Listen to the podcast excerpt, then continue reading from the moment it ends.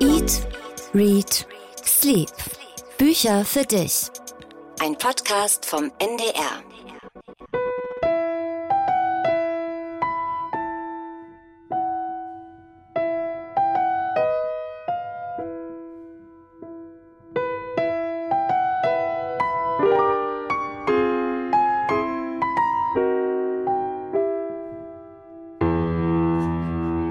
Live-Musik von Daniel Kaiser bei Eat, Read, Sleep, dem NDR Bücherpodcast. Sehr schön. Hedwigs Theme, genau. Ja, bis zur letzten Minute noch geübt. Hast du Harry Potter gelesen? Ich habe ähm, ja, auf Polnisch habe ich es versucht zu lesen. Ich Oh habe versucht auf Polnisch, ähm, ja, ich habe äh, immer sehr intensiv Polnisch gelernt und habe mal versucht, dann einfache Bücher sozusagen zu lesen. Und ich habe ein, zwei Bände von Harry Potter auf Polnisch. Aber ich erinnere das jetzt also nicht mehr so ganz genau, wie die einzelnen polnischen Worte waren. Ich bin aber so kein Aficionado. Kein so Potterhead. Hm, Nein. Wie wir Insider sagen. Es wird Zeit, dass Harry Potter mal vorkommt bei uns im Podcast, finde ich, ähm, weil es wirklich eins der Bücher ist, die ganz viele Leute begeistert haben. Wir haben zum Beispiel auch eine Mail bekommen von Thorsten, der erzählt, dass er sich den ersten Band als junger Erwachsener gekauft hat, weil er irgendwann dachte, ich muss mal gucken, was dieser Hype eigentlich soll. Hat es sich in London gekauft, sich auf eine Parkbank gesetzt. Es war warm und der erste Band war noch dünn, schreibt er, und hat es in einem Rutsch durchgelesen. Und seitdem ist er auch drin. So, und ich Ein junger, ich muss auch sagen, ein junger Kollege, Danny Marcus Massalo, äh, äh, junger Typ, der läuft immer mit bibeldicken Büchern jetzt. Der liest und liest und liest und liest. Und der hat gesagt, Harry Potter hat mich zum Lesen gebracht. Das Ja. ist also ganz, ganz klassisch so, dass ganz viele Leute, also auch Leute, die jetzt Kultur- und Literaturredakteure sind, dass die von Harry Potter wachgeküsst wurden. Genau, und guck mal, ups, was ich dir mitgebracht habe. Es gibt ja viel Essen in Harry Potters Ja. Büchern. Und das ist eben das Tolle, dass man sich da so reinfühlen kann, indem man das nachkocht. Oder Mhm. es gibt ja auch einiges zu kaufen inzwischen. Bertie Botts Bohnen zum Beispiel in jeder Geschmacksrichtung. Das kennst du wahrscheinlich dann auch nicht, oder? Das sind so, sind so Gelee-Bohnen, die dann aber, wenn sie rot sind, nicht unbedingt nach Erdbeer schmecken, sondern vielleicht auch nach Blut. Und wenn sie weiß sind, vielleicht nach Vanillepudding, vielleicht aber auch nach Seife oder Schlimmerem. Die literarische Vorspeise. Das sieht jetzt eigentlich aus wie ganz normale weihnachtliche Rosinenkekse. Also würde ich jetzt als Muggel so sagen. Oder ja, die- es sind Hagrids Felsenkekse, heißen sie. Die kommen genau so in den Büchern vor.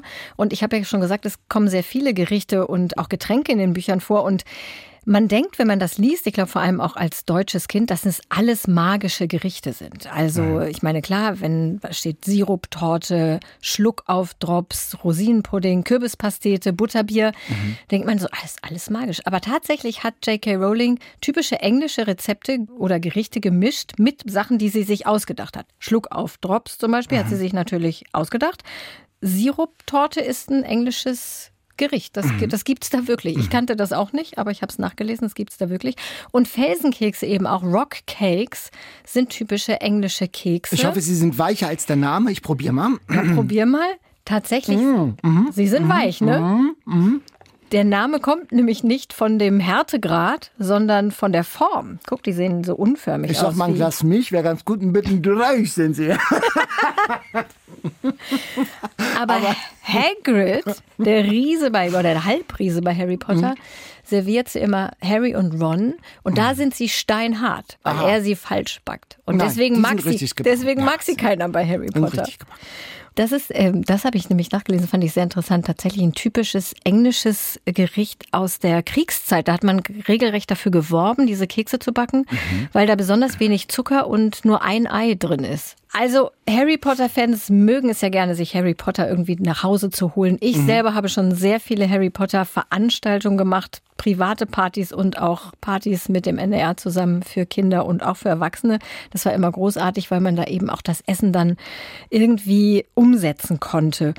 Und ich habe ja schon vorher gesagt, Daniel, ich werde so ein paar extra Geschenketipps hier so reinschmuggeln in die Sendung. Weihnachten steht kurz bevor. Das ist die letzte Podcast-Folge vor Heiligabend. Und für Harry Potter-Fans, die schon alle Bände haben und alle tollen Bildbände, Zusatzbände haben, das inoffizielle Harry Potter Koch- und Backbuch. Da steht auch ein Rezept für Felsenkekse, Für Felsenkekse. drin und für einiges mehr. Das ist wirklich ganz toll und das wird sicherlich Erwachsene und auch Kinder, die Harry Potter-Fans sind, sehr erfreuen. Wirklich ein tolles Weihnachtsgeschenk. Also Harry Potter Weihnachtsessen ist gesichert. Jetzt ist es schwierig, eine Überleitung zu finden. Sie ist unmöglich. Es gibt keine Überleitung auf keiner Ebene, die mir einfallen würde. Deshalb knallhart ins Ha- kalte Wasser. Harter Schnitt. Harter Schnitt. Die Bestseller Challenge. Der neunte Arm des Oktopus, so heißt das Buch, das wir uns in der Bestseller Challenge in dieser Woche zugelost haben. Ein Polit-Thriller, nicht von irgendwem, sondern von Trommelwirbel Dirk Rossmann, das ist der von der Drogeriekette. Und der hat ein Buch geschrieben, wie der Klimawandel gestoppt werden könnte, als Roman, als Thriller. Und darum geht es. Die Folgen des Klimawandels werden immer dramatischer. Da beschließen die USA, China und Russland eine Öko-Weltregierung zu bilden. Alles wird der Rettung des Klimas untergeordnet. Also Greta setzt sich durch mit ihren Anliegen. Das Geld dafür kommt aus dem Verteidigungshaushalt, weil jetzt Frieden ausgebrochen ist. Eine Ökodiktatur aus reiner Vernunft. Und wer nicht mitmacht, der wird als Gegner behandelt. Im Buch geht es jetzt darum, ob die Regenwaldnation Brasilien weiter rodet oder ob sie mitmacht, ob es zum Äußersten kommt und die USA, China und Russland Brasilien angreifen. Und dann versuchen noch Gegner, das Ganze zu stoppen, also mächtige Geheimdienstleute, Militärs aus Russland und China, Waffenhändler, die wollen putschen. Showdown dann in Brasilien. Katharina, wie fandst du's? Den neunten Arm des Oktopus ist Dirk Rossmann ein würdiger John Le Carré Nachfolger. Oh mein Gott. Ich hätte eigentlich gerne hier so einen extra Jingle noch gebaut, der ungefähr so lautet wie Ding, Ding, Ding, Ding. Kein Geschenketipp. Bitte nicht verschenken. Ich finde, das Buch ist eine Frechheit. Ich finde es richtig, richtig furchtbar. Du nicht? Ich, äh, ich ringe noch nach Worten. Ich wollte, was, ich wollte heute mal ein bisschen wie Jan auch was Positives Ja. finden. Ich sag mal, es fängt stark an. Und lässt stark nach. Die Idee, was, wenn die Mächtigen der Welt umschwenken sollten, dieses Gedankenexperiment Ja. ist ja interessant. Die Und wie er Idee beschreibt- fand ich auch gut. Und wie er beschreibt, wie am Anfang sibirische Hirten plötzlich an Milzbrand erkranken, weil Erreger in diesem auftauenden Permafrostboden wieder aktiv werden. Die Geschichte wird dann immer, immer konstruierter, immer unrealistischer. Figuren aus den abgeschmacktesten 90er Jahre Hollywood-Action-Thrillern, die Bösewichte, ein rustikaler Russe, ein verschlagener, arroganter Chinese und dann ein sehr dunkelhäutiger Waffenhändler aus Afrika, Ja, oh ein Gott. Killer mit ungezügelter sexueller Lust, also der gefährliche, sexuell übergriffige schwarze Mann als Bösewicht. Furchtbar. Mit Klischee ist das noch freundlich umschrieben. Und außerdem, ich meine, als du sagtest, der Anfang, ich war kurz schockiert. Also meinst du, es fängt stark an. Ja, die ersten drei Seiten, Ja, stimmt. exakt. Mit diesem Permafrost-Dings. Und dann kommt aber alle zwei Seiten ein neuer Handlungsort, eine neue Handlungszeit, neue Personen. Also das spielt ja teilweise 2021, 23, 2100 oder 200. Ja, die Sprünge in die. Zukunft, ja, ja. Unglaubliches Hin und Her. Man wusste überhaupt nicht, wo man ist. Man wusste überhaupt nicht, wer überhaupt da agiert. Also völlig wirr. Und ich musste zwischendurch mal kurz gucken. Ähm, ist das vielleicht im Selbstverlag erschienen und ich habe es übersehen? Nein, Nein, nein. es ist bei Nein, nein. jetzt nicht unbedingt ein super literarischer Verlag, aber trotzdem, ich meine, ich war echt schockiert. Das ist geschrieben wie so ein Schüleraufsatz. Die Fragen, die er stellt, also auch diesen Zeitsprüngen Zukunft in 100 Jahren, nachdem wir in einer, in einer klimageretteten Welt leben. Die Frage ist ja interessant, die da auftaucht, wäre es nicht besser, wenn die künstlichen Intelligenzen mit ihrer Logik den Menschen alle Entscheidungen Mhm. abnehmen. Die Idee ist super, aber was Rossmann draus macht, das ist wirklich so halbgares Zeug. Ich habe mich gefragt, warum das ein Bestseller ist. Ja. Ich habe mir schon gedacht, weil er das Ding in seinen eigenen Filialen verhökert. Ich kann es mir nicht anders erklären. er will ja wohl was bewegen und er nennt das Buch ein Pamphlet. Äh, angeblich haben ja 13 Leute Ja. mitgeschrieben. Ich sag mal, ein Lektor war wohl nicht dabei. Das ganze nicht. Schreibe ist so unerfreulich. So dieses, dieser Thriller-Stil, Brasilia, 14. Mai 2025 und dann Zeitungsartikel, diese endlose Antrittsrede der Ja, amerikanischen Präsidentin. unglaublich, wo ich auch dachte, so lang hat doch noch nie in seinem Leben irgendein das Präsident hat geredet. keinen Rhythmus, keine Seele. Und dann diese Randschmeiße an Putin. Das hat mich auch noch mal so Oh, auch geärgert. ganz schlimm. Ich verrate jetzt die letzten Seiten. Also äh, alle mal, die nicht gespoilert werden wollen, die zehn Sekunden mal die Ohren zuhalten oder wenn ihr im Auto seid, laut singen. Putin bekommt den Friedensnobelpreis. Der Buddy von Dirk Rossmanns Skatkumpel Gerhard Schröder Ja. ist der strahlende Held der Klimaweltrettung. Ganz das schlimm. ist mal eine literarische Überraschung. Und, am Ende baut er sich noch selbst Ja, ein. das aller, aller, aller Schlimmste an dem Buch ist ja wohl der Epilog.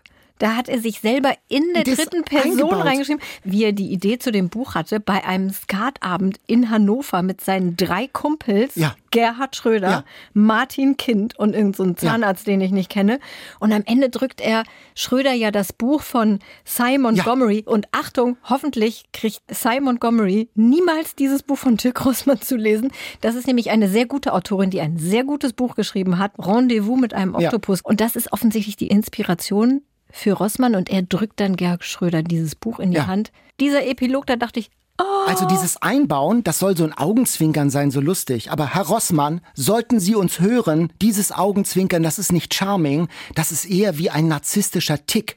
Sie können ja über Klimarettung so eine, das ist ja ein spannendes Thema.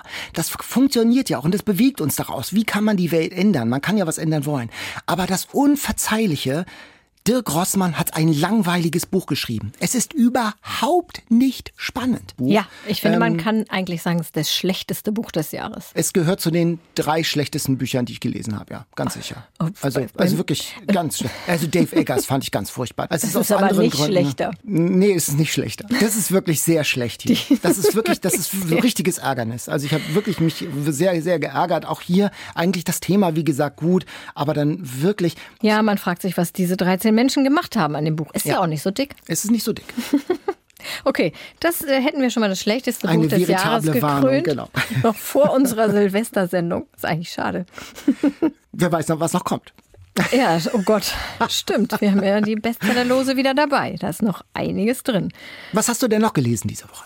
Ja, ich habe, ach, ich habe noch mal zum einen Keks, Glück, lecker. er ist noch mal ein Keks, Ja. während ich mich in andere Sphären schraube. Ich habe nämlich ein ganz tolles Buch gelesen, zum Glück außerdem noch. Und zwar ein Kinderbuch von Catherine Rundell, ein unvorstellbar unsinniges Abenteuer. Kennst du das, Daniel? Wenn man so ein Buch eher neutral anfängt, weil man nichts Großes, also man erwartet eigentlich nicht, man weiß jetzt nicht genau die Autorin, der Titel und man fängt einfach so an und denkt so nach wenigen Seiten, oh Gott, es ist so gut. Kann es bitte so gut bleiben? Und man hat die ganze Zeit fast so Angst, dass irgendwas Doofes passiert, dass es dann doch nicht mehr so gut bleibt. Du, das hatte ich hier bei Rossmann in den ersten zwei Seiten. Genau. da hast du aber nicht gedacht, hoffentlich bleibt das so gut, oder? ja, ich habe gedacht, na, wenn es so weitergeht, Ja, ist okay. nee, aber ich finde, es gibt so Bücher, wo man dann so ganz atemlos ist und denkt so, wenn Mhm, Elektrisiert es, von der ja, ersten Sekunde, wenn es ja. so gut bleibt und man hat immer so ein bisschen Angst so. Und Mhm. das ist so ein Buch. Also die ersten Seiten wirklich eine Verheißung und es ist so geblieben. Das spielt zur Zeit der Prohibition in New York, was schon mal eine sehr besondere Stimmung gerade für ein Kinderbuch erzeugt, finde ich. Also so auch von Geheimnis und Verbotenem und aber auch Glamour. Und in dieser Welt landen Vita und ihre Mutter, die kommen mit dem Schiff aus England, um den Großvater zu besuchen, der durch einen Betrug das Familienanwesen verloren hat und jetzt in einem kleinen Apartment in New York lebt. Und Vitas Mutter will ihn zurück nach England holen, aber das Kind, Vita, beschließt, dass sie Hudson Castle, so heißt das Anwesen, zurückholen will für den Großvater oder doch wenigstens den Smaragd, den ihr Großvater da versteckt hat. Nun muss man wissen, Vita, die Heldin, das ist ein ganz zierliches Mädchen mit einem Handicap. Sie hatte Kinderlähmung und seitdem ist ihr linkes Bein dünner und schwächer und der eine Fuß ist etwas krumm. Das heißt, sie ist also gehandicapt und jetzt nicht unbedingt gut ausgerüstet für ein sehr rasantes Abenteuer. Aber ihr Großvater hat ihr beigebracht, meisterhaft zu werfen.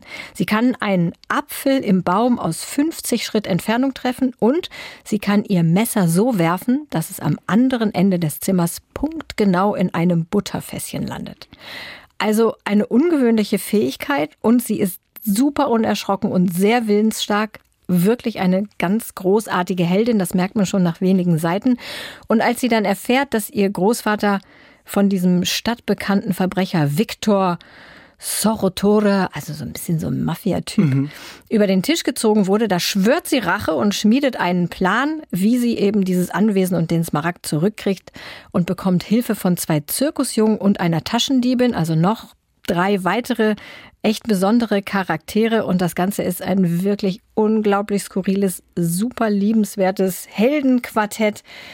Ich war, wie gesagt, ziemlich von Anfang an schockverliebt in dieses Buch und ähm, wirklich spätestens nach einer Passage auf Seite 24, auf Seite 24, die lese ich jetzt mal kurz vor, Vita sagte, ich mache jetzt Würstchen mit Ketchup. Sie hatte Ketchup auf dem Schiff entdeckt und seither täglich gegessen. Es war eine Offenbarung.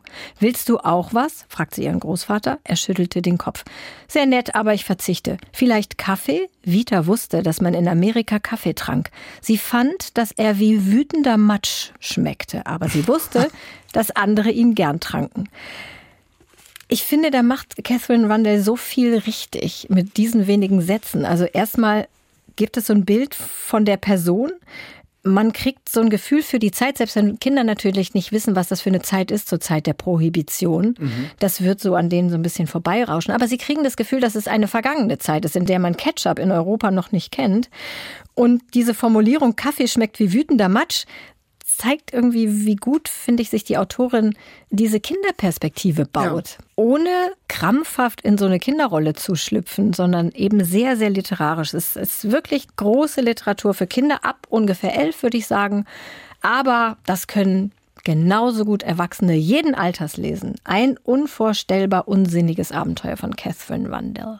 Andere Zeit ist ein gutes Stichwort. Ich habe nämlich so ein Buch aus dieser anderen Zeit gelesen. Tim Krohn, Die heilige Henny der Hinterhöfe. Das ist ein Berlin-Roman über die 20er Jahre. Frech. Ach, das passt ja. Frech, schnell, farbig. Genau, es geht um Henny. Am Anfang auch ein junges Mädel. Die wächst, äh, das Mädchen wächst im Hinterhof einer Mietskaserne am Prenzlauer Berg auf. Aber an ihrem vierten Geburtstag, also in einfachen Verhältnissen, wird ihr geweissagt, dass sie zu höherem geboren sei. Also immer wieder dieser Berliner Dialekt, der wunderbar so ausgeschrieben. Also man muss da auch als Hamburger muss man da auch drüber schmunzeln. Das ist natürlich sehr lustig. Mhm. Und sie sucht so ihren Weg durch Babylon, Berlin. Sie ist Vorführdame im KDW. Mit ihrem Bubikopf zeigt sie so der feinen Gesellschaft, den feinen Damen, die tollen Klamotten, führt sie davor. Sie ist Ansagerin in so einem Kabarett. Am liebsten wäre sie aber Schauspielerin. Das Ganze durch eine Zeit von Inflation, von Hunger. Das Ende des Ersten Weltkrieges auch noch. Die Familie aufgerieben. Die Mutter eine Jüdin, ihr Bruder so ein Kommunist. Ein Gesellschaftsroman, der auch äh, so mal reinschnuppert in die Partys der gehobenen Gesellschaft. Gesellschaft. Sie trifft Magnus Hirschfeld, lässt sich von ihm untersuchen, als sie denkt, sie ist schwanger. Und da tauchen ganz schlimme Schicksale auf, aber die werden alle mit Berliner Witz weggelächelt. Eine Unbekümmertheit bis zum Schluss und bis zu ihrem Ende. Das ist total witzig, aber es bleibt einem immer das Lachen im Halse stecken. Also das Buch, das klingt wirklich von vorne bis hinten heiter. Und doch handelt es von dieser extremen Zeit und von diesem aufziehenden Unwetter. Die Nazis, die Anfang der 20er Jahre noch so, so äh, nicht ernstzunehmende, mit Kreide malende, Hakenkreuze malende Typen sind. Und dann werden aber aus Kreide werden dann Pflastersteine die in Scheiben fliegen. Also immer ein erschütternder Kern und alles so leicht und unbekümmert. Als Kind spielt sie Spionin am Ende des Ersten Weltkriegs und äh, denunziert einen harmlosen Nachbarn, der dann von der Schutzpolizei tatsächlich abgeholt wird. Und das wird alles in so einem Ha-Ha-Ha-Ton erzählt. Aber das ist Absicht. Mhm. Und das ist toll. Das hat einen ganz starken Impact. Ähm, da ist wirklich alles dabei. Diese rauschhaften Zwanziger. Zille ist dabei. Brecht das merkt man ja am Titel, die heilige Henny der Hinterhöfe, mhm. ist ja so eine, so eine Brecht-Anlehnung. Babylon, Berlin. Also das ist Berlin, Alexanderplatz, Miede Bund, so ein bisschen. Die heilige Henny der Hinterhöfe, Tim Krohn. Ein und wirklich schönes Buch. Passt zu 20er Jahren, was Unbedingt, ich gerade genau. vorgestellt habe. Und passt zu unserer vorletzten Folge, wo wir ja Volker Kutsche zu Gast hatten. Zu Gast hatten, genau. Ich habe jetzt schon zwei von drei Keksen aufgegessen. Ich hoffe, du hast noch eine Dose mit Nachschub. Die sind wirklich sehr lecker. Also ja, am Anfang. Trotz der Trockenheit. Ja, am Anfang war sie ein bisschen trocken, aber ich habe schon gedacht, du musst ein Heimlich-Manöver bei mir anwenden. Aber das ist jetzt beim, jetzt beim zweiten, da waren offenbar ein paar mehr Rosinen jetzt irgendwie auch drin. Also ist noch einer übrig, die muss ich mir jetzt aufteilen für den Rest. Ne? Ja, ich habe hier also, natürlich noch eine kleine okay. Notreserve. Notreserve okay. Und ich habe dir diesmal keinen Tee mitgebracht. Ja, das stimmt natürlich. Das war ein bisschen hektisch vorhin. Ja, sorry. Ich würde sagen, dann versuchen wir jetzt mal unseren Gast zu erreichen. Wir wollen hier ja in unserem Podcast nicht nur mit Autoren und Autorinnen sprechen, sondern immer auch mal Büchermenschen vorstellen. Also Menschen, die auf irgendeine Weise mit der Welt der Bücher zu tun haben. Heute zu Gast bei Eat, Read, Sleep. Florian Valerius ist Buchblogger, wohl der bekannteste in Deutschland und darüber reden wir auch gleich. Aber Florian ist auch Buchhändler in Trier und wir zeichnen unseren Podcast ja meistens montags auf und heute ist also der Montag vor dem Lockdown und deshalb wäre unser Gespräch mit Florian fast ausgefallen.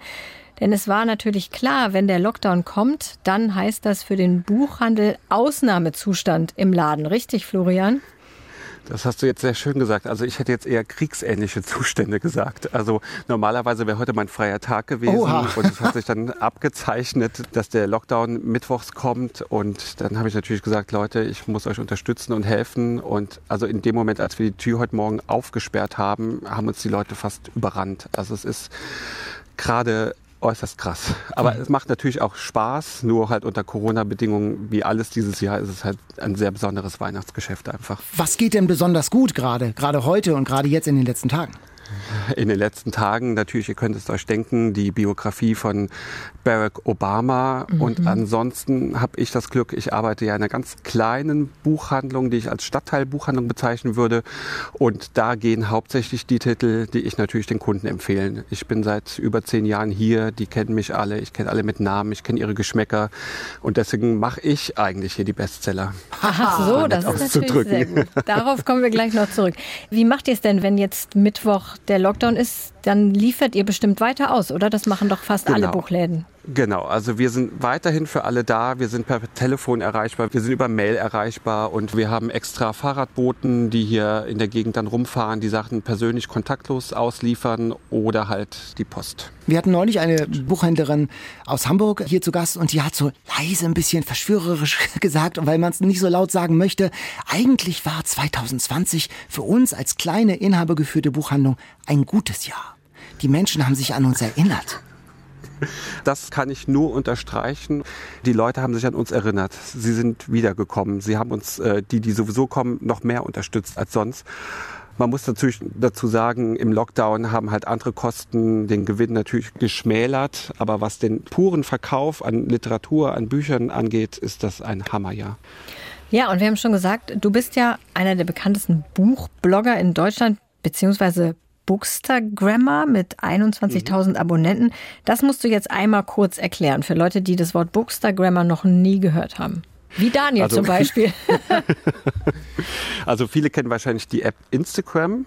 Das ist ja eine App, auf der man hauptsächlich Fotos postet. Da kennt man natürlich viele Fashion- und Beauty-Blogger, Reiseblogger. Und da gibt's halt, das hat mal eine andere Moderatorin so schön gesagt, da gibt's ein kleines Dorf, das nennt sich Bookstagram. Und da sprechen die Menschen über Bücher. Und mich hat sie da mal als Bürgermeister von Bookstagram bezeichnet. Jetzt musst du noch mal erklären, was genau machst du denn da überhaupt? Genau, also ich fotografiere die Bücher, die ich gelesen habe, setze sie in Szene und dann schreibe ich kurze Rezensionstexte dafür. Also das ist halt das große Gegenteil zu einem Blog, wo die Artikel meistens länger sind, bist du halt bei Instagram auf eine bestimmte Länge festgelegt. Und äh, das kommt mir ganz zugute, weil ich mache da jetzt gleich wie im Laden, nämlich Bücher empfehlen.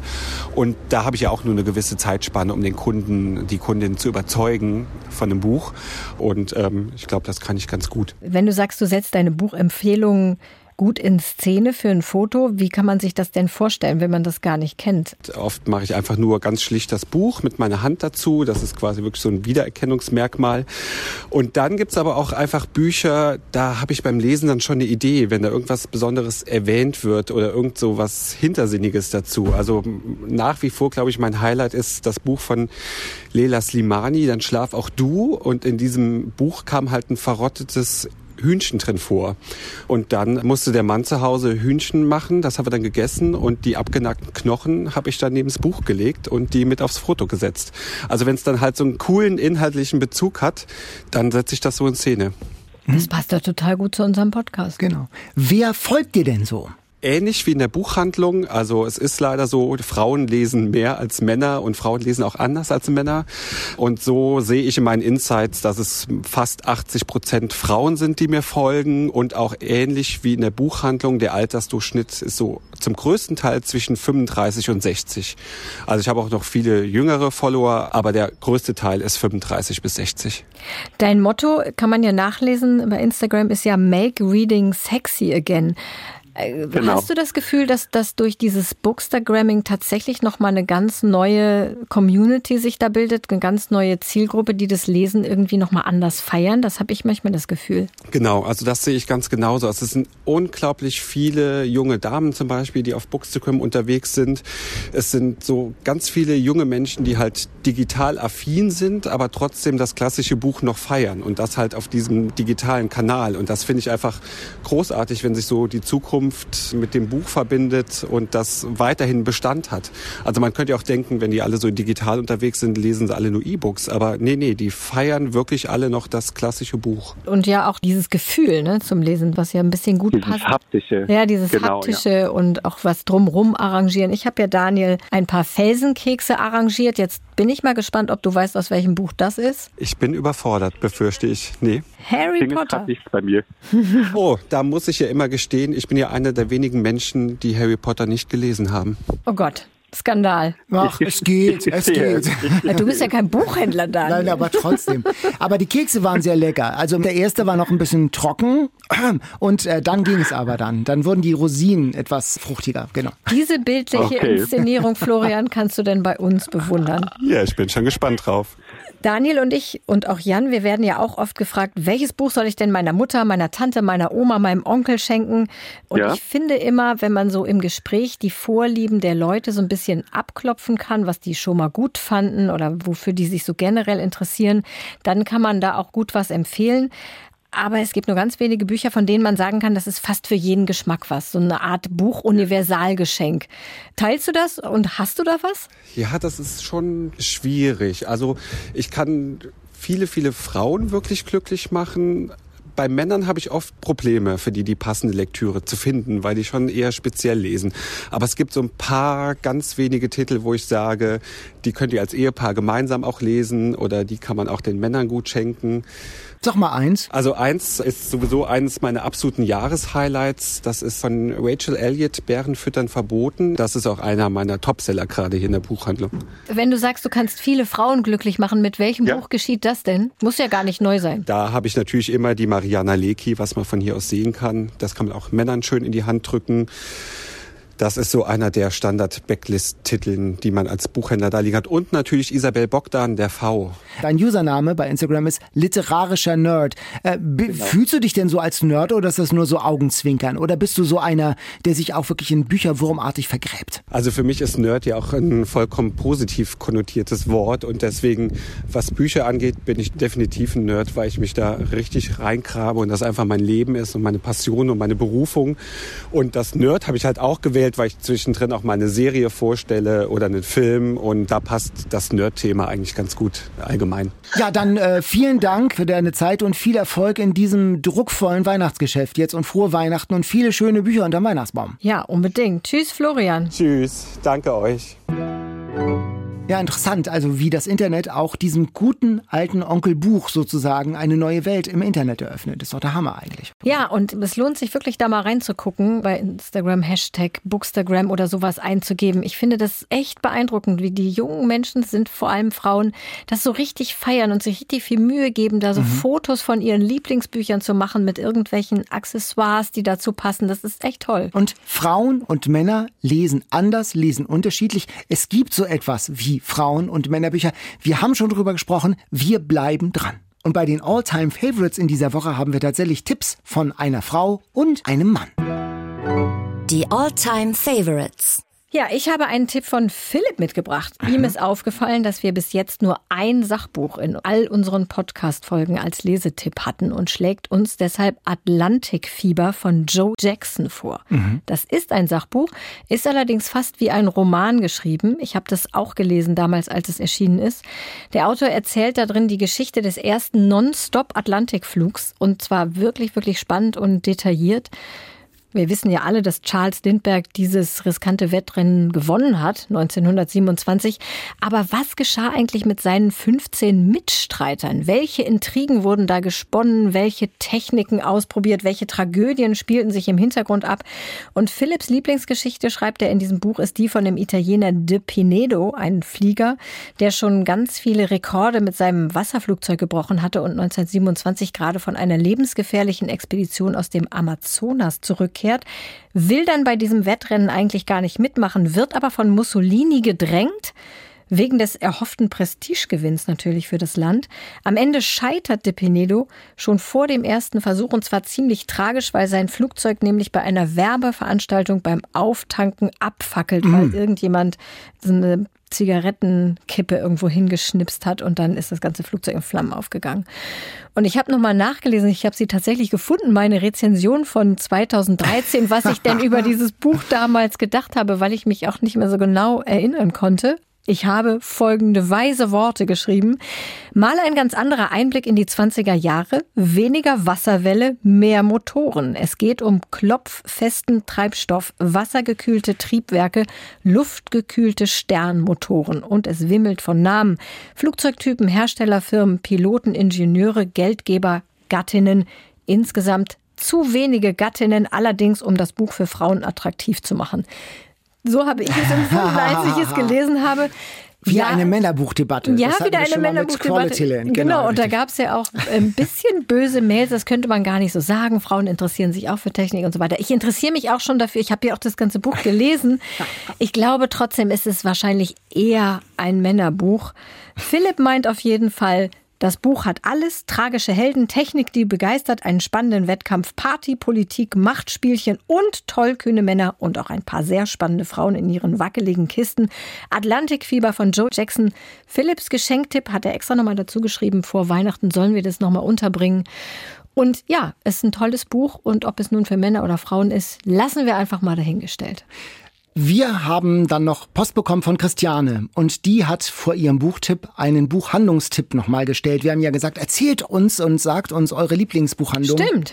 Und äh, ihre Lieblingsbuchhandlung ist die Buchhandlung Hoffmann in Eutin. Sie schreibt bereits als Teenagerin in den 70er Jahren habe ich da viel Zeit verbracht. Der Grund war trivial. Als Fahrschülerin musste ich auf die Zeit zwischen Schulschluss und Abfahrt des Busses überbrücken. Und da gab es in dieser Buchhandlung diese Drehständer mit den DTV-Taschenbüchern und die hat sie wirklich stundenlang in Beschlag genommen. Und das Besondere, das Ehepaar Hoffmann, das den Laden damals führte, war niemals ungeduldig, wenn wir als Jugendliche dort sehr viel Zeit verbrachten und in den Büchern schmökerten und dann doch nur wenig kauften. Und viele Jahre später, als die Buchhandlung schon lange an den Sohn der Familie weitergegeben war und die Eltern nach Bornholm umgezogen, da traf sie das Buchhändler-Ehepaar in einem Buch von Christa Wolf. In einem Buch, nämlich in dem Buch Ein Tag im Jahr, da beschreibt sie von 1960 bis 2000 immer den 27. September. Und am 27. September 1990 beschreibt sie, sie trifft sich mit dem Buchhändler Ehepaar Hoffmann aus Eutin in Schwerin und diese erzählen unter anderem vom Eutiner Wochenmarkt. Verrückt. Verrückt. Und die beiden, schreibt Christiane, leben jetzt nicht mehr, aber Sohn und Ehefrau führen das Geschäft in Familientradition fort. Und eine Zeit lang gab es dort, und das ist toll, die Möglichkeit, sich als Gruppe für drei Stunden nach Ladenschluss einschließen zu lassen. Bei Wein und Knabbereien mm, konnte nach Herzenslust gestöbert werden. Herrlich. Und dort hat sie auch, schreibt sie, mein All-Time-Favorite gekauft. Alles ist erleuchtet von mm. Jonathan Safran vor. Ein wunderbares Buch. Hast du es gelesen? Ja, hm. ist auch schon lange her. Ich kann mich nicht mehr erinnern, genau was passiert, aber ich weiß noch, dass ich es ganz toll Ein fand. Ganz starkes Buch. Also wirklich, ich habe es jetzt, äh, ich habe es glaube ich vor langer Zeit gelesen und habe es jetzt nochmal gelesen. Jonathan sucht seine Familiengeschichte in der Ukraine. Mhm. Also äh, seine jüdischen Vorfahren sind von Ukrainern in der Nazizeit gerettet worden, also sein Großvater. Und jetzt sucht er die Ukrainer, die ihn gerettet haben. Und äh, in der Ukraine trifft er auf Alex, einen Typ in seinem Alter, der eigentlich als Dolmetscher fungieren soll, aber seine Englischkenntnisse sind, naja, so lala. und das ist total, das ist ein total lustiger Typ, ein ganz herzlicher, offener Typ. Und man sitzt also einerseits mit Alex und seinem Großvater, mit Jonathan und mit einem furzenden Hund im Auto auf der Suche nach diesem Städtel, nach der alten jüdischen Siedlung in der Ukraine. Man erfährt an einem anderen Handlungsstrang die Geschichte dieses Städtels Trachimbrot und dann sind da die Briefe, die Alex in seinem herrlichen Englisch, also er war, als er Jonathan zum ersten Mal gesehen hat, nicht überwältigt, sondern die Erwartung war so groß, da schreibt er, ich war unterwältigt. Also das ist sehr, sehr lustig und das ist auch wirklich sehr stark übersetzt von Dirk van Gunsteren. Ein ganz tolles Buch, facettenreich, witzig. Das Humorvolle ist die einzige wahrheitliche Art, eine traurige Geschichte zu erzählen, sagt Alex an einer Stelle. Und das ist tatsächlich auch in diesem Buch der Fall. Mit ganz viel Humor man, ich musste wirklich ganz oft auch lachen und oft schmunzeln. Und da, die Tragik und die Komik liegen in diesem Buch ganz stark beieinander. Und die, der Humor ist, äh, in alles ist erleuchtet, wirklich ein ganz tolles Transportmittel für die Geschichte, ganz rasant geschrieben.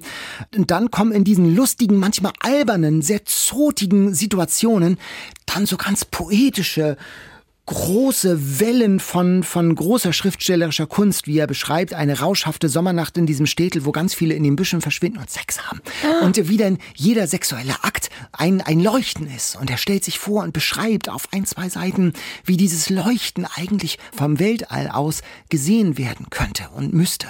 Also ein Leuchten der Liebe und der Lust, das ist so, so stark und das kommt dann plötzlich eruptiv aus diesem Buch, kommt es einem entgegen, so, ein, so eine tolle sprachliche Gewalt und diese Bilder Gewalt, neben wirklich sehr herrlich albernen und zotigen Geschichten und ist tiefschürfend, überraschende Wendungen, starke Familiengeheimnisse und immer, immer wieder die Frage, was würde ich tun? Was hätte ich getan, wenn ich in einer ähnlichen Situation bin wie die Protagonisten in dem Buch? Das Debüt Jonathan Safran Foer. Alles ist erleuchtet heißt das Buch. Christiane schreibt kluge Gedanken, die im Moment größter Tragik so tiefgründig humorvoll sind, dass ich einfach berührt bin. Und genau so ist es, wie Christiane schreibt. Ein ganz tolles Buch, auch ein super Geschenktipp für Weihnachten. Verschenkst du eigentlich gern Bücher, Daniel? Total gern, ja, genau. manchmal habe ich sogar den Eindruck, es wird mittlerweile erwartet, dass ich Bücher schenke. Wirklich? Ja, genau. Ich habe immer so ein bisschen Skrupel. Ich habe Angst, ich suche das Falsche raus oder ich, ich schenke irgendwie nicht so gerne Bücher. Ich schenke lieber was mit Buchbezug. Mhm. Manchmal was selbstgemachtes. Und da das heute unsere letzte Folge vor Heiligabend ist, habe ich dir was mitgebracht. Oh, ein Geschenk? Guck mal hier. Eine oh. Deko, für der du dekorierst doch so gerne Weihnachten. Ja, ich habe in meinem Wohnzimmer ist tatsächlich Santa Claus explodiert gerade schon. Und das ist ja wirklich sehr schön. Das ist schon gesehen auf Facebook, wie es bei dir aussieht. Das ist sozusagen ein Buchbaum. Genau. Sozusagen wie ein Tannenbaum aus einem Buch. Das heißt, es ist so, ein, so gefaltete... Ein, gefaltete Buchseiten, genau. Gefaltete Buchseiten, also so Katharina Goos Origami. Absolut. Hammer. Da kann man ja auch Bücher, die man nicht wegschmeißen möchte, genau. nach einem neuen, also so ein Rossmann zum Beispiel. Da könnte man so einen, wunderbaren, einen wunderbaren Weihnachtsbaum Genau, da muss man dann allerdings auch aufpassen, dass man nicht aus Versehen sich da so ein bisschen reinliest. Ja, dieser Baum ist übrigens aus einem Thriller von Tess Gerritsen und ich musste einige Seiten nochmal neu falten, weil ich es dann doch ein bisschen brutal fand, wenn dann auf so einer Weihnachtsbaumseite einer direkt gerade ermordet wird.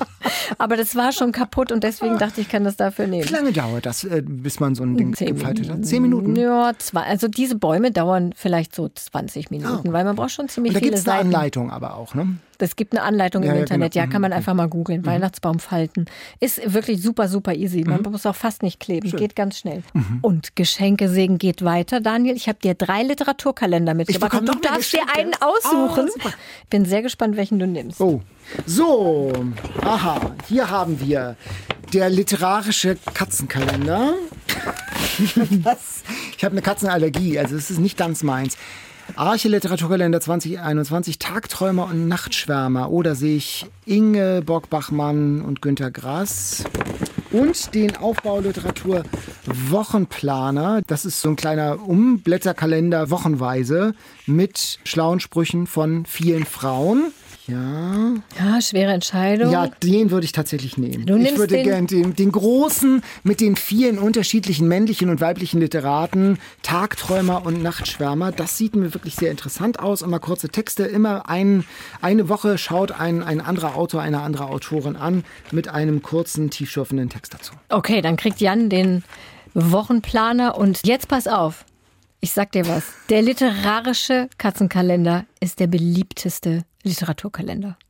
Ein absoluter Klassiker, den gibt's schon ewig und deine Freundin Elke Heidenreich verschenkt ihn jedes Jahr ganz viele Katzenbilder und dazu literarische Zitate. So ein Cross-Promo sozusagen. Das ist irgendwie genau. so ein genau. Cross-Ding. Menschen, die Katzen mögen und Bücher mögen, für die ist das das perfekte Geschenk. Ist doch genau. lustig, oder? Ja, dadurch, dass ich aber, wie gesagt, eine Katzenallergie ja, habe und die eher meide, irgendwie ist Aber es mit Fotos würde es ja vielleicht gehen mit der Allergie. Das stimmt, aber aber ich habe jetzt irgendwie so kein sonderliches tiefschürfendes Verhältnis und herzliches Verhältnis zu Katzen. Aber nee, aber, aber zu, Jan zu, vielleicht. Aber ihr vielleicht, Jan. Aber zu Ingeborg Bachmann habe ich, hab ich ein sehr herzliches Verhältnis, deshalb freue ich ah, mich. Ach, darauf kommen wir bestimmt genau. nochmal zurück. Guck mal, habe ich eine kleine Bescherung ja, für dich gemacht. Dank. Ach, ganz toll. Jetzt ist es wie immer Weihnachten. Wir wollten uns doch nichts schenken. Jetzt ja. habe ich nämlich nichts für dich, noch nicht mal was zum Auspacken. Das macht ja auch nichts. Ich schenke sowieso lieber als Geschenk zu kriegen. Ich habe ehrlich gesagt manchmal Angst vor Geschenken. Ah, okay. Zu Ostern werde ich dir was verstecken hier im Studio. Und das wird herrlich. Es hätte natürlich auch eine Quizfrage sein ja, können. Verschenkt. Welches ist verschenkt. der welches ist der meistverkaufte literarische Kalender? Ja, verschenkt. Es kommen neue Quizfragen, würde ich sagen. Das Quiz. So, wer fängt an? Ich fange an. Wie heißt das Pferd von Don Quixote? Heißt es Rosinante. Ich weiß, ich weiß es. Ach, du weißt es schon? Ich weiß es. Aber sag mal mal. Rosinante, Bucephalus oder Black Beauty. Rosinante. Richtig, Ich bin richtig. so froh, genau. ich wusste letztes Mal so wenig. Meine Fragen sind ja in Kategorien unterteilt. Deine wäre gewesen Buchhelden übrigens. Meine erste Kategorie ist Buchmarkt. Welche bekannten Autoren haben gerade ein gemeinsames Buch veröffentlicht? A. Daniel Kehlmann und Christian Kracht. B. Benjamin von Stuckrad-Barre und Martin Suter. Oder C. Paul Auster und Jonathan Franzen. Ja, der äh, Stuckrad, Barre und Suter haben das gemacht, genau. Alle sind so ernst geworden, heißt das. Das ist offensichtlich, ich habe es noch nicht gelesen, ein Dialog zwischen den beiden. Alles, was ich darüber gelesen habe, klingt sehr abschreckend. Ich bin gespannt, ob es Ich auf der Bestsellerliste Benjamin Stuckrad-Barre. Also wenn wir mal eine Kategorie haben sollten mit ähm, Autoren, die ich nicht ab- mag? die ich nicht mag, dann gehört der tatsächlich irgendwie auch dazu. Panikherz, ganz furchtbares narzisstisches Buch, was mich wirklich angewidert hat. Der inszeniert sich ja immer so als Intellektueller Hipster. mit flotter Schreibe. Der kann ja schreiben und so, aber oh, Leute. Na, ich bin gespannt, ob es auf der Bestsellerliste landet und wir es dann ziehen irgendwann. Ich bin schon wieder dran. Ja. Wer wartet da eigentlich in Samuel Becketts Theaterstück Warten auf Godot? Sind es Estragon und Wladimir, Thymian und Ivan oder Rosmarin und Pavel? Ich weiß, es ist Estragon einer von denen, oder glaube ich zumindest, den anderen Namen habe ich jetzt schon wieder vergessen. Aber als Estragon Wladimir, ist, genau. glaube ich, Estragon, richtig, ne? ja, genau. Estragon und Wladimir. Ja. Genau, ja, super. Ich dachte, das ist ein witziges Ding mit diesen Küchenkräutern. Ja, ist lustig. Thymian und so. Naja. Sehr gute Sehr schön. Multiple Choices gemacht. Meine nächste Kategorie ist Fun Fact. Welche Autorin oder welcher Autor wurde geboren kurz nachdem der Hellische Komet zum ersten Mal gesichtet wurde und starb einen Tag nachdem der Komet erneut gesichtet wurde? Oh, das heißt, es war 1900. Als er zum ersten Mal gesichtet wurde, kann ich dir helfen, war 1835. Und der taucht doch irgendwie alle 76 Jahre auf, oder wie? So das ungefähr, ja, das genau. kann ich jetzt nicht ausrichten. Ich kann dir aber auch noch, 1835. ich sage dir noch als weiteren Tipp, er kam wieder im Jahr 1910 Mhm. und Multiple Choice wäre, äh, war es A. Mark Twain, B. Thomas Hardy oder C. Emily Dickinson? Ich habe also ich hab jetzt bei Mark Twain und Hellischer Komet habe ich irgendwie so ein, so ein Klickgeräusch bei mir im Hinterkopf gehört, als hätte ich das irgendwo bei meiner Quizvorbereitung schon mal gelesen. Also ich würde Klick, jetzt klick, auf, äh, ja, würde auf Mark Twain tippen. Das ist richtig. genau. Tatsächlich. Und das Gruselige ist, dass er es prophezeit hat sozusagen. Also der wurde am 30. November 1835 geboren, zwei Wochen nachdem der Komet zum ersten Mal sichtbar war von der Erde aus. Und dann hat er 1909 gesagt, ich bin mit dem Hallischen Kometen gekommen. Nächstes Jahr kommt er wieder. Der Allmächtige hat bestimmt gesagt, es gibt diese beiden unerklärlichen Freaks. Sie sind zusammengekommen, sie müssen zusammengehen. Und tatsächlich starb Mark Twain am 21. April 1910, einen Tag nachdem der Komet wieder sichtbar war. Spooky. Ist doch, oder? Wirklich. Oh, Ich habe eine Kategorie, die bei dir, glaube ich, so Who's Who und bei mir Dali Click heißt. Also so, ich ich habe das ja vier, jetzt umgetauft in Litty-Click. Ach so, Litty Click. Ah, super, Litty Click. Also vier Fakten und vielleicht weiß man am Ende, wer dahinter steckt. Die erste Information. Er oder sie ist ein Literaturnobelpreisträger. Oh Gott. ich habe extra eine Folge Angst. abgewartet, äh, in der Wo Jan, Jan nicht da ist. ist. Genau. Er starb vor 60 Jahren bei einem Verkehrsunfall in Frankreich. Seine Mutter war eine Analphabetin in Nordafrika. Ein Roman erlebte in diesem Jahr ein Comeback, Die Pest. Ah, ein Glück. Albert Camus. Richtig, Literaturnobelpreisträger und es gibt ja diese wunderbare Biografie, die vor einigen Jahren erschienen ist von Iris Radisch von der Zeit in Hamburg, äh, Feuilleton-Chefin. Und ähm, die hat ganz toll das Leben von äh, Camus aufgeschrieben und der war ja ein interessanter Typ, der so, so mit, mit Sartre und Mhm. dieser ganzen bürgerlichen Existenzialisten-Geschichte da gar nicht so viel anfangen konnte. Er war ein anderer Typ und er kam aus Nordafrika, Ja. aus Algerien, kommt aus einer Familie von Analphabeten. Seine Mutter konnte paar hundert Worte nur. Mm, ja, und äh, das nicht. ist äh, ganz spannend, sozusagen eine Bildungskarriere. Albert Camus und dann ist er bei diesem Verkehrsunfall ums Leben gekommen als Beifahrer und es gab dann immer noch so Gerüchte, es habe möglicherweise irgendein Geheimdienst dahinter gesteckt, aber naja gut, also irgendwelche Verschwörungstheorien. Genau. Dieses Jahr wirklich eines der großen Comebacks der Literaturszene, die Pest. Ja. Ja. Warum wohl? Warum wohl, genau. Ja, wir möchten es gar nicht sagen. Guck mal, ich, Ich kann mal schon mal kurz festhalten, dass ich alle drei Fragen wusste. Okay, nach dem vierten Hinweis war es jetzt auch nicht mehr so schwierig. Ja, dann kommt jetzt meine letzte Frage. Kategorie Buchhelden. Wir suchen den Helden eines Weihnachtsklassikers. Dazu lese ich dir ein berühmtes Zitat vor, allerdings im Original, weil ich finde, es ist wirklich im Original schöner. Es klingt immer so ein bisschen angeberisch, finde ich, aber es ist im Original schöner. Maybe Christmas, he thought, doesn't come from a store. Maybe Christmas, perhaps, means a little bit more. Welchen Helden suche ich? Multiple Choice. Gern. A. Ebenezer Scrooge aus Dickens Weihnachtsgeschichte. B. Den standhaften Zinnsoldaten von Hans Christian Andersen. Oder C. Den Grinch von Dr. Seuss. Also Hans Christian Andersen hättest du das Original ja im Dänisch gehabt, offensichtlich. Das hast du glasklar Ja, erkannt. Sherlock Daniel Holmes. ähm, dadurch, dass wir Ebenezer Scrooge letztes Mal schon im Quiz hatten oder vorletztes Mal, dann würde ich auf den Grinch tippen. Ja, das ist natürlich richtig. Das hast du sehr gut Sherlock, Sherlock Holmes mäßig detektivisch äh, herbeigeführt. Ja, wie der Grinch Weihnachten gestohlen hat von Dr. Seuss. Ein großartiger amerikanischer Autor. Hast du mal was von ihm gelesen? Nee. Auf den müssen wir unbedingt nochmal eingehen in irgendeiner weiteren Folge. Und es ist gerade eine neue Übersetzung vom Grinch erschienen, von Nadja Budde übersetzt. Das ist ja eine bekannte deutsche Kinderbuchautorin. Die Übersetzung ist okay, aber es zeigt eben auch, warum man diese Verse eigentlich wirklich nicht übersetzen kann, weil die so viele Wortspiele und so Buchstabenverdreher enthalten. Die sind wirklich, wirklich genial. Es gibt ein paar okaye deutsche Übersetzungen. Und ich würde immer sagen, bevor man seinen Kindern das gar nicht vorliest, dann doch eine deutsche Übersetzung nehmen, denn die Kinder können natürlich kein Englisch. Aber wer die Gelegenheit hat, auf jeden Fall auf Englisch lesen. Ganz großartig. Das war doch ein ganz erfolgreiches Quiz für uns Absolut. heute. Wir hatten also alle alles richtig. alle alles richtig und Das wir haben auch noch trotzdem nie. noch was dazugelernt. Nee, das hatten wir noch nie, genau. Vielleicht waren die Fragen zu einfach? Nein, nein, nein, nein. Nein, nein, nein, nein. Das kann es nicht sein. Kann es nicht sein. Ja, dann losen wir jetzt einfach nochmal unseren Bestseller fürs nächste Für Mal die auf. Weihnachtsfolge. Ja, Jan und Daniel machen eine Weihnachtsfolge, die am ersten Feiertag erscheint. Das finde ich sehr heroisch von euch. Ich hole mal die Lostrommel, mal sehen, was ihr bis dahin lesen müsst. Ich wünsche euch, dass es nicht so quälend ist wie Dirk Rossmann. Oh, es war so furchtbar. Bestseller Challenge. Die Auslosung. Es sind nicht mehr so viele Lose drin, weil wir wirklich die Bestsellerliste ja. hoch und runter gelesen haben. Ich hoffe, da kommt bald mal was Neues. Ich ziehe für euch Volker Klüpfel und Michael Kober Funkenmord. Also ein Krimi offensichtlich. Ein Krimi, ja, das ist dieses Team, diese zwei, die zusammen Krimis schreiben. Ich habe von denen noch nie was gelesen, aber ich kenne viele Leute, die Fans sind. Mhm. Ein Krimi.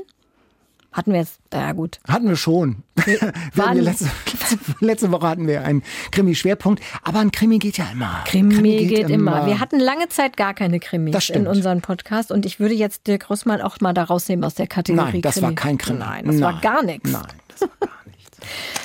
Darauf einen Felsenkeks. Hagrid in Ehren. Ja, das war's für heute. Ja, schreibt uns gerne an eatreadsleep.ndr.de, wenn ihr uns eure Lieblingsbücher empfehlen wollt oder anderweitige Anmerkungen zu unserem Podcast habt zur Frage Männerbücher, Frauenbücher zum Beispiel, die wir erneut aufgeworfen haben. Empfehlt uns weiter, abonniert uns, dann kriegt ihr die neue Folge automatisch. Und ganz wichtig, bewertet uns gerne. Das kann man in manchen Podcast-Apps. Und da freuen wir uns, wenn ihr uns bewertet. Ja, seid dabei nächste Woche bei der Weihnachtsfolge. Und ich kann nicht ausschließen, dass auch ein Weihnachtslied erklingen wird. Wahrscheinlich. Vielleicht singen Daniel und Jan. Mal gucken. Ich weiß nicht. Jan hat ja gesagt, er wird nicht öffentlich singen. Ja, stimmt. Das ist, ich bin ja eher schmerzbefreit. Ja, vielleicht Genau. kriegst du ihn noch dazu. Yeah, Jan, Ja, singen, singen, singen, Okay, bis nächste Woche. Tschüss. Tschüss. Eat, Read, Sleep. Bücher für dich. Ein Podcast vom NDR.